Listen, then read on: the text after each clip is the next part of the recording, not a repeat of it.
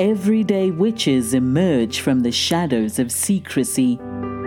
Broom closets are flinging open and witches are taking flight.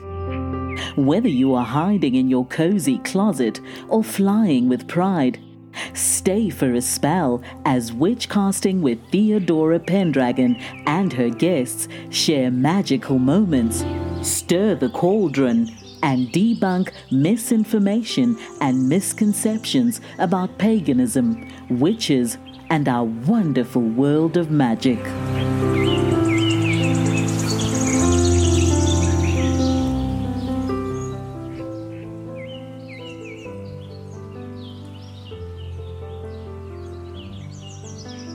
Welcome to Witchcasting with Theodora Pendragon. I'm your host, Theodora. Today I have a special guest. Her name is Corbie Mitleid. She's a psychic, channel, and medium, reading since 1973. Wow, we have a lot to cover, don't we, Corby? Just a little bit, yes. Well, welcome. It's good to be here. Why don't you tell us a little bit about yourself? Because 1973, I don't know what year we should start. Well, there's the old I started out as a child thing. I call that my 30 second elevator speech. When I was nine, I read a book called The Witch Family by Eleanor Estes. And instead of thinking, ooh, that's scary or ha ha ha, I thought, and your point is, I knew there was magic in the world. I wanted to go find it. In 1973, I was a senior in high school working part time at Spencer Gifts. They had the James Bond 007 tarot deck, and I bought it because we were all hippies then. You had your elephant bell bottoms and your David Crosby fringe jacket and your deck. Now, five years later, everybody else had moved on to roller skates and disco balls. I was still reading because the cards fascinated me. So for 20 years, I read for friends, making sure that I was a clear channel for the information and I kept my ego out of the way all of a sudden in the early 90s, I could do hands on healing and talk to dead people with no training. That's when the universe handed me my draft notice and said, hello, you're working for us. So I did it part time with otherwise a very checkered career actress, author, inspirational speaker, writer for the graphic novel series ElfQuest, executive recruiter, legal assistant. But then came 9 11. And as we watched the towers burn, I looked at my husband and I said, I need to do this psychic work full time. People need to know there are other answers out there. He said, I believe in you. Go do it. So since then, six days a week, 14 hours a day, I read about a thousand people a year and I get to get up in the morning. I don't have to get up in the morning. And that's the key. What kind of readings do you do? I'm a bit of a general practitioner. When somebody sits down with me, uh, the first thing I say to them is, What is the most important thing you want to get out of your knowing today? Because I'm fast, but if you're with me even a half an hour or an hour, and I cover from volume A to Q of your life, and what you wanted was back at volume T, you're going to say, Ah, she didn't know anything. She didn't tell me anything. So we find out. Is it the everyday tour bus? House, car, job, kids, finances? Okay, God, you put me here. Now what? Is it past lives? Who was I in 1642 Belgium and why do I have an obsession about oatmeal?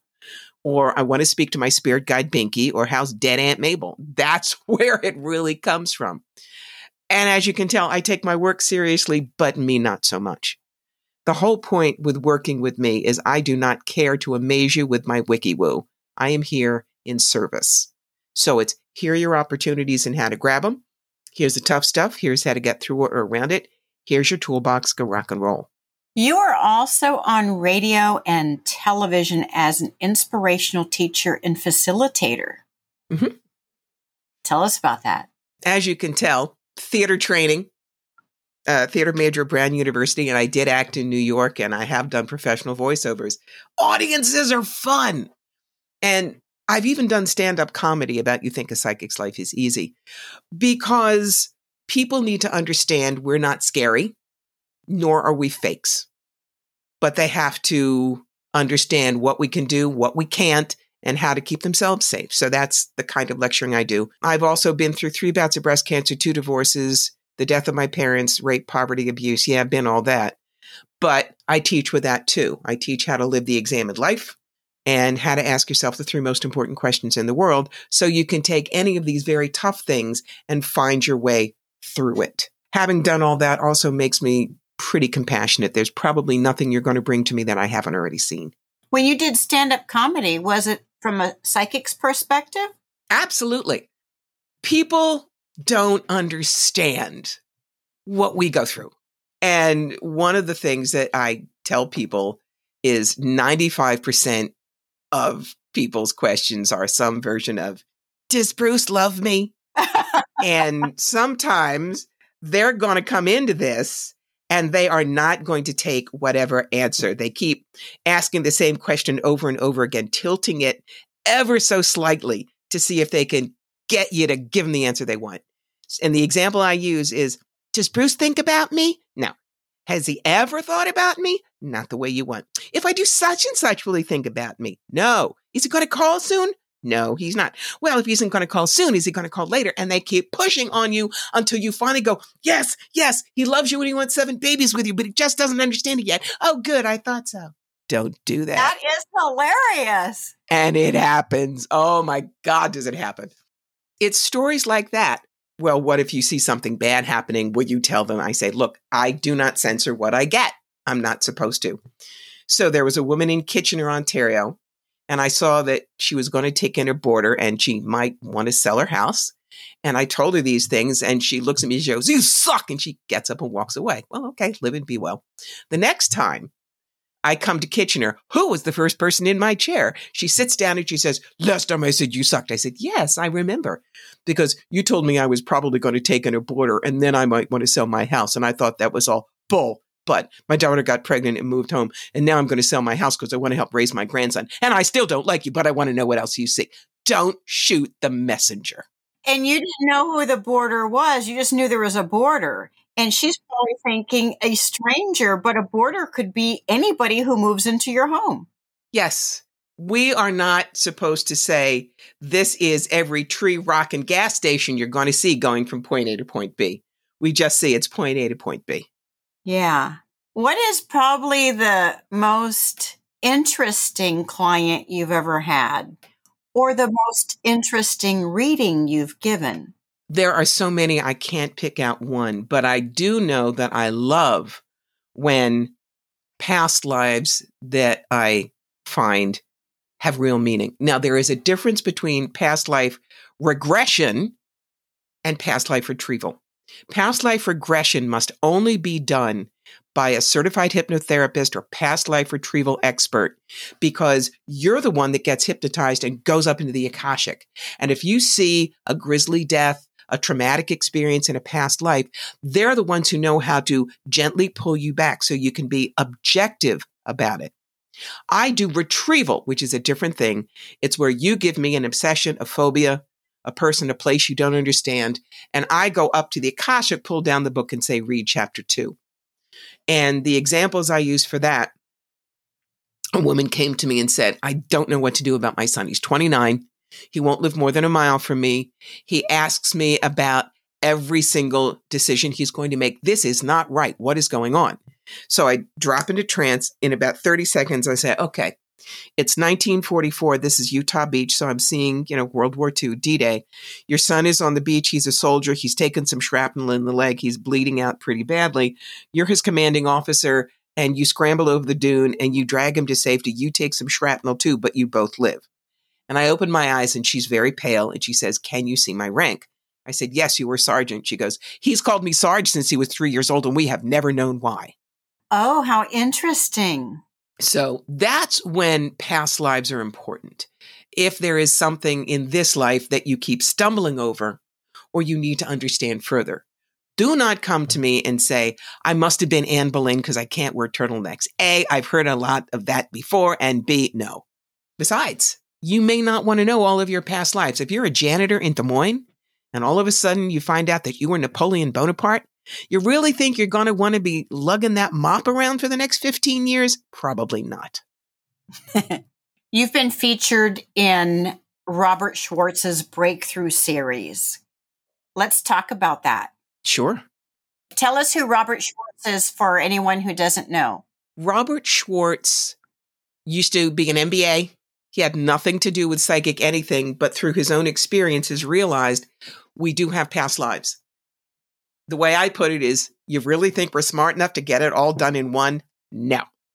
So he understands that we do pre birth planning and that in our life between lives, we decide what karmic challenges we're going to have. Karma is not bad and good carrot and stick.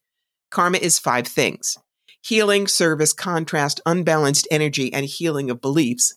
And within that, there are lots of subsections, but those are the five main ones. And when you understand that the idea of good and bad karma is kindergarten and you throw it aside, you understand a lot more. And the story I love to use for that is Ryan White. Ryan was the kid who got AIDS from a blood transfusion back in the late 80s, very early 90s. And because we didn't really understand AIDS at all then, everybody thought he was a pariah, a horrible person. And his family was absolutely trashed and shunned. But somehow he became friends with Elton John. And Elton was very supportive of the family. When Ryan died at age 18, Elton played at his funeral. Ryan inspired Elton to go to rehab and get off drink and drugs and everything else he was on.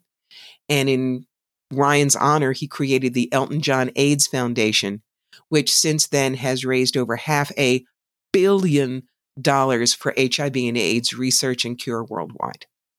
In the old way of thinking, you would say, oh, Ryan White must have been a terrible person. Look what happened to him. Bad karma. But if you understand it as karma of service, his higher self, his soul said, Well, if we choose this, it'll be a tough life and a short one, but look at what we can do for the world. So the karma was service, not retribution by God. Tell us how you were featured on Robert Schwartz's series. Well, Robert was looking for people who could do channeling. I mean, it's we're talking almost 25 years ago, so it's a little fuzzy. I've done it for so long one of the reasons that I'm good with past lives is because when the universe hands you your draft notice and you take it, the universe starts rifling on your inside file cabinet. Yeah, I know I'm dating myself. Um, to see what you've got. What's my background? Theater major at Brown University, acted in New York so I can understand characters and story arcs. Words are my drug of choice. I'm a writer, so I can tell the stories. And I have loved history since I was a very small child. You put that all together, and what's my mastery? Tarot cards and oracle cards, which tell stories, and past lives. Because you can give another person who does past lives and me the same vision. But if they don't have any kind of historical background, they're going to say, well, I see you in a long skirt and a big hat, and you're in front of a very fancy building. So maybe it's Europe in the 19th century or something. I could look at it and go, hobble skirt, picture hat, that kind of ostrich feather, and you're in front of the Brandenburg Gate. So that's Berlin in 1911 or 1912. On the other hand, do not ask me to do spirit art because I cannot draw a stick figure with a sharp pencil and a lot of prayer. Not my wheelhouse. So basically, Rob found out I was really good with past lives.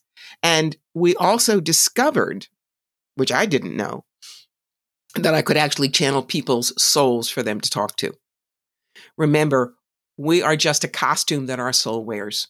Corbie, Theodora, we are a one and done recipe. It's the soul that keeps coming back over and over again.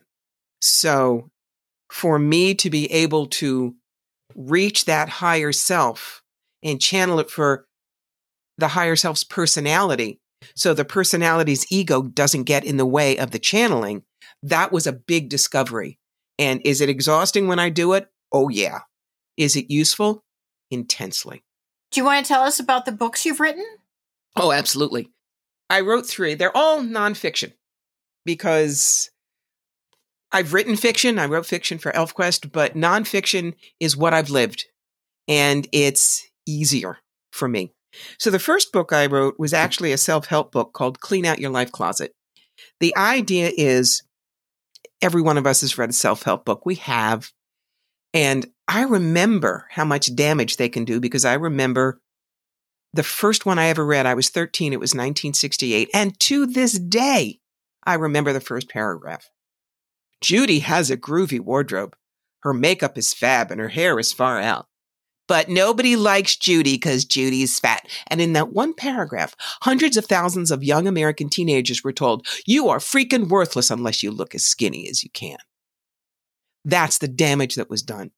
So when I wrote this book, clarity, adaptability, simplicity, making friends with stress, which are the four things my clients kept coming to me with, I designed it differently. Each chapter is here's some of the dumb things I did. Here's maybe a client story, and here are some things to think about.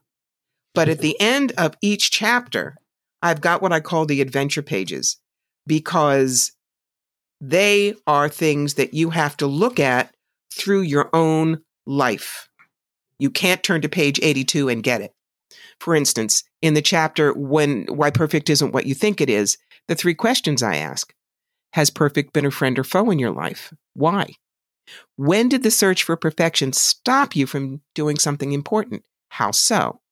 Think of a challenging situation and find three perfect things about it. How do your feelings about the situation change? What this does is it empowers the reader. And they learn that when they're in charge of their changes, not a self help book, all the possibilities are open to them as well. The second one I wrote because of something that happened 18 years ago now at a big psychic fair in Toronto. I mean, the promoters were good, but you can't vet everybody when there are 250 people. So across from me was the fake gypsy types. And a woman was walking down the aisles looking at all of us, and that was fine. But the fake gypsy comes out and grabs her arm in the middle of the aisle, and that's hooking. And that's as bad as the other kind of hooking. But the gypsy said, Oh, you no need to pay 30, 40, 50 dollars. I reach your palm for 10. Come. Drags the woman behind a screen. 20 minutes later, we see the client leaving crying hysterically, and a bunch of us run over to find out what happened. Well, the gypsy had said, Oh, you have a family curse. Of How course. many in your family? Four. You have dog. Fifty dollars every family member. Twenty-five for dog. He's small. We thugs. And then told the woman if she didn't burn four hundred specially blessed candles at the Roman Catholic Church, I blessed real good. Only one dollar candle. Her entire family was going to die in a car accident in two weeks, and the woman bought it. And so, you know, after I stopped the rage, it, I just said, "This has to change." So I wrote a book called The Psychic Yellow Brick Road How to Find the Real Wizards and Avoid the Flying Monkeys. Because the idea is good psychic guidance is art and you shouldn't settle for a forgery. It is not a book on how to be a psychic. There are 60,000 books on those. This is how to find a good one, what to watch out for, what you can ask, what you shouldn't, the kinds of things we do. And I don't care if you never come to me. If you read this book and therefore you have a good intuitive session with another psychic, well, there's the saying, all boats rise. I have done something good for our profession. And the third one is if you're crazy enough to want to do what I do. Look, I'm 68. In 30 years, I am not going to be here. And we're going to still need readers. So I had been on the road for 18 years, 45 weekends a year on the road but got a back injury in 2019, which put the kibosh to that. But I said, why should everything I learned not be available for the next generation? So you've got the magic who needs a genie is the A-lister's guide to holistic expo success. It's business, not how to be a psychic. You guys know how to do that, but it's how to choose the shows, how to design your booth, what to wear, how to choose a front person, how to look professional, how to network, all of the things that a normal business book would have for you, but specifically done for psychics, healers, and metaphysical vendors. All three sound very fascinating. They're all available on Amazon. They are. Um, but I'll tell you, you can get them on Kindle, absolutely. And uh, Life Closet is an audiobook. But if you want the paperbacks, order them directly from me on CorbieMitleid.com. You're going to save a lot in postage because they're all self published. Okay, and I'll put your link in there so that they can order directly from you. Wonderful. And I'll order directly from you. Do you have a podcast? Almost. I, you know, I've done 400 of these over the past eight years. I love you guys. I get to, you know, meet perfect strangers and spout off my mouth for 30 minutes an hour. It's great fun. But I have other things that I do want to tell people that are short, 10 to 15 minutes. So I'm creating something called the Psychic Yellow Brick Road. and it will partially be about WikiWoo subjects like my two top rules for getting a useful reading. And some of it will just be on how to navigate the world, you know, things like junk food for the soul, dare, don't compare. You can't get it wrong. And I've done it audio only so that when you're waiting in line at the CVS outside window or you're just jogging for a few minutes, you can listen to something and have a little bite of interesting information. So hopefully that'll be out late October. That's not far away. I know, I'm hurrying up.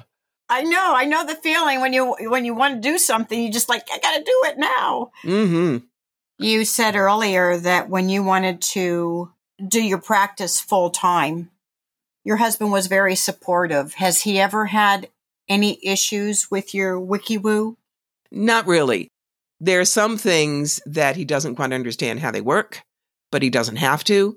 He just knows that, you know, I've read thousands of people and the reviews have been wonderful and a lot of clients keep coming back, so I must be doing something right. But I do laugh about the fact that when we were first dating, I did a numerology compatibility report with the two of us, which was very good.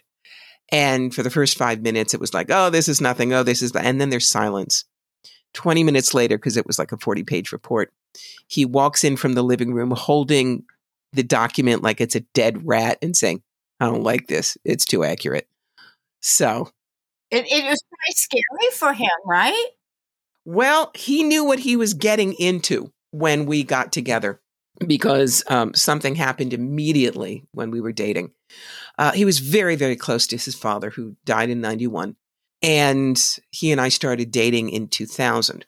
It was around Christmas. Carl was bringing in the tree, and we set it up in the holder, and we undid it, you know, all the twine, so it would rest overnight and the branches would open up. And um, I come out in the morning and he's staring under the tree and he points to something and he says, Did you put that there? It was a little plastic.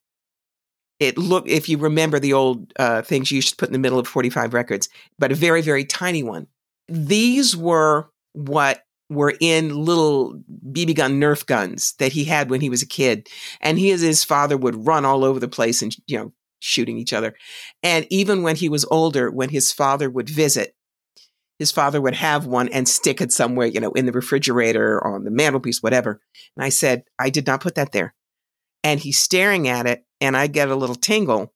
And I look over at the front door and I see his father, whom I'd never met. He had died years before, grinning like an idiot. And I looked at Carl and I said, It's from your father. It's his Christmas present. And Carl just collapsed in tears. But that's when he knew I was really real. Wow and his father had apparently apported it from wherever. So kudos to, to Bob Kopecki. Now, have you had anybody in your life who was resistant or didn't believe in your psychic abilities? Oh, still do. There are people in my family who think that uh, I'm, you know, like a, a charlatan who steals people's money. They will not tell anybody what I do. They tell people I'm a motivational speaker. Um, oh. When I visit them and discuss anything about my work, I am ignored like I haven't spoken and they just go on. So, you know, live and be well. Just because they don't believe what I do, 30,000 people over the past 20 professional years do. I know the difference I've made in lives. And so all I can say to the ones who don't believe is thank you for sharing. You may think that if you wish. It's not going to stop me. You do fabulous work. Thank you. And yes, we do need new generations of psychics. Yes, we do. So if you're out there listening and you want to know how to have your own business as a psychic, you will want to get Corbie's book. You've got the magic. Who needs a genie? Everything I learned, kids, it's all in there for you. If you were to give one piece of advice to the listeners, whatever that is, what can you tell them now? All right, I'm going to assume that listeners are not just people who want to be psychics, but everybody. There are three questions that you should learn to ask yourself whenever you bump up against something. The first one is, What am I X about? X is the emotion. What am I angry about? Sad, depressed, frightened, confused. Second question is, why am I X about that?